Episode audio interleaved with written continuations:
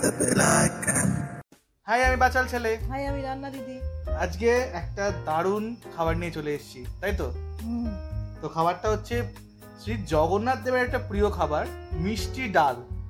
আর এই জগন্নাথ দেবের ভোগ সম্বন্ধে নিশ্চয়ই সকলেরই তোমাদের আইডিয়া আছে। পুরীর জগন্নাথ দেবের ভোগ হচ্ছে এ মানে ইট ইস এ স্পেশাল থিং মানে এত রকমের আইটেমস থাকে সেই আইটেমসগুলো তৈরি হয় একটা জায়গায়, লোকজন, তার আবার কিছু রিচুয়ালস মানে ইটস আ মিস্ট্রিয়াস থিং তাই না? কিন্তু এই ভোগগুলোর মধ্যেই একটা ইম্পর্টেন্ট ভোগ আছে, সেটা হচ্ছে মিষ্টি ডাল। মানে জগন্নাথ পুরীর যে মূল জগন্নাথ মন্দির আর বিশ্বের যে কোনো জগন্নাথ মন্দির, যেখানেই থাকুক, ভক্তেরা নিয়মিতভাবে এই ডালটা কিন্তু দেবেই মানে তোমার একবার একটা মানে জগন্নাথ দেবের মন্দিরে একটা অতিথি গেছিলেন, তিনি মানে জগন্নাথ দেবের মহাপ্র দেখো সবসময় তো সবাই সব প্রসাদগুলো পায় না, সব রকম প্রসাদ খেতে পায় না। তো তিনি এই মহাপ্রসাদটা পেয়েছিলেন, এই মিষ্টির ডালটা পেয়েছিলেন। আমিও কিন্তু মিষ্টি ডালটা খেয়েছি জগন্নাথ দেবের।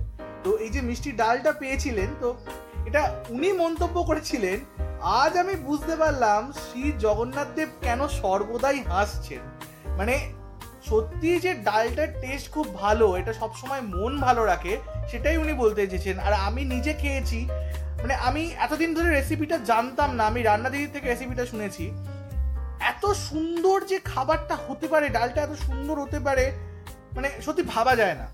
কিন্তু জানি না যে কতটা ঘরে বানালে কত সুন্দর রেসিপিটা হবে, তবে রেসিপিটা জানা যাক, ঘরে বানানো যাক, দেখা যাক কতটা ভালো হয়, কিন্তু ঠাকুরের খাবার তো ঠাকুরের খাবারের আলাদা টেস্ট থেকেই যায়। তো আজকে রেসিপিটা জেনে নেব তো রান্না দিদি?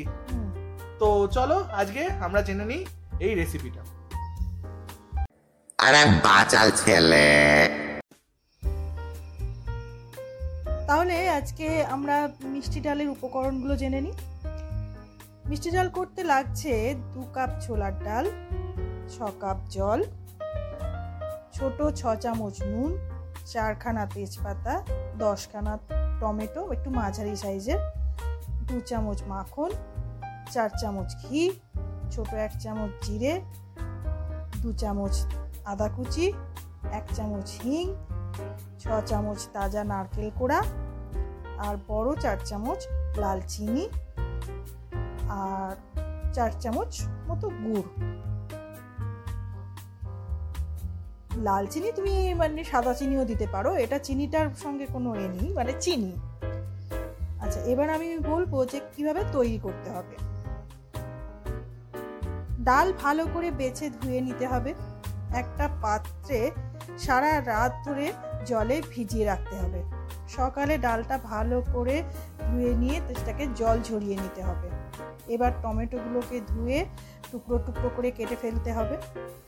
একটা সসপ্যানে বা কড়াইতে নুন মেশানো জল গরম করতে হবে। জল ফুটে উঠলে ডালগুলো দিয়ে দিতে হবে।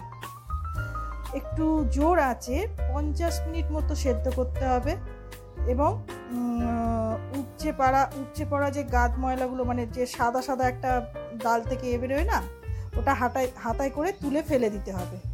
অথবা আমরা এখন ধরুন না কি বলে ওটা প্রেশার কুকারেও আমরা সেদ্ধ করে নিতে পারি। এবার আমরা কড়াইটা আংশিকভাবে ঢেকে দেব। যদি আমরা কড়াইতে করে সেদ্ধ করি, ঢেকে দেবো, তারপর ভালোভাবে সেদ্ধ করে নেব। ডাল সেদ্ধ হলে আঁচ থেকে নামিয়ে নেব।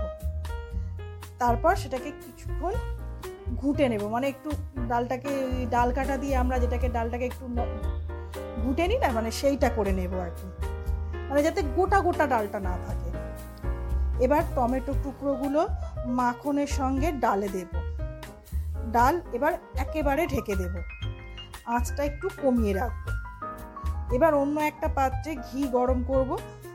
ঘি একটু মাঝামাঝি গরম হলে প্রথমে তাতে তেজপাতা, তারপর জিরে, তার কয়েক সেকেন্ড পরে আদা কুচি, হিং দিয়ে ফোড়ন দেব এবং তাতে নারকোল কোড়াও মেশাবো।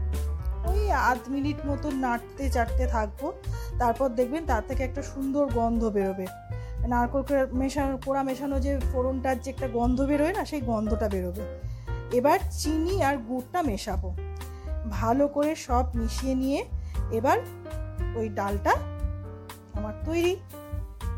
এরপর আপনি ওটা জগন্নাথ দেবকে নিবেদন করুন এবং নিজেরা খান বাহ!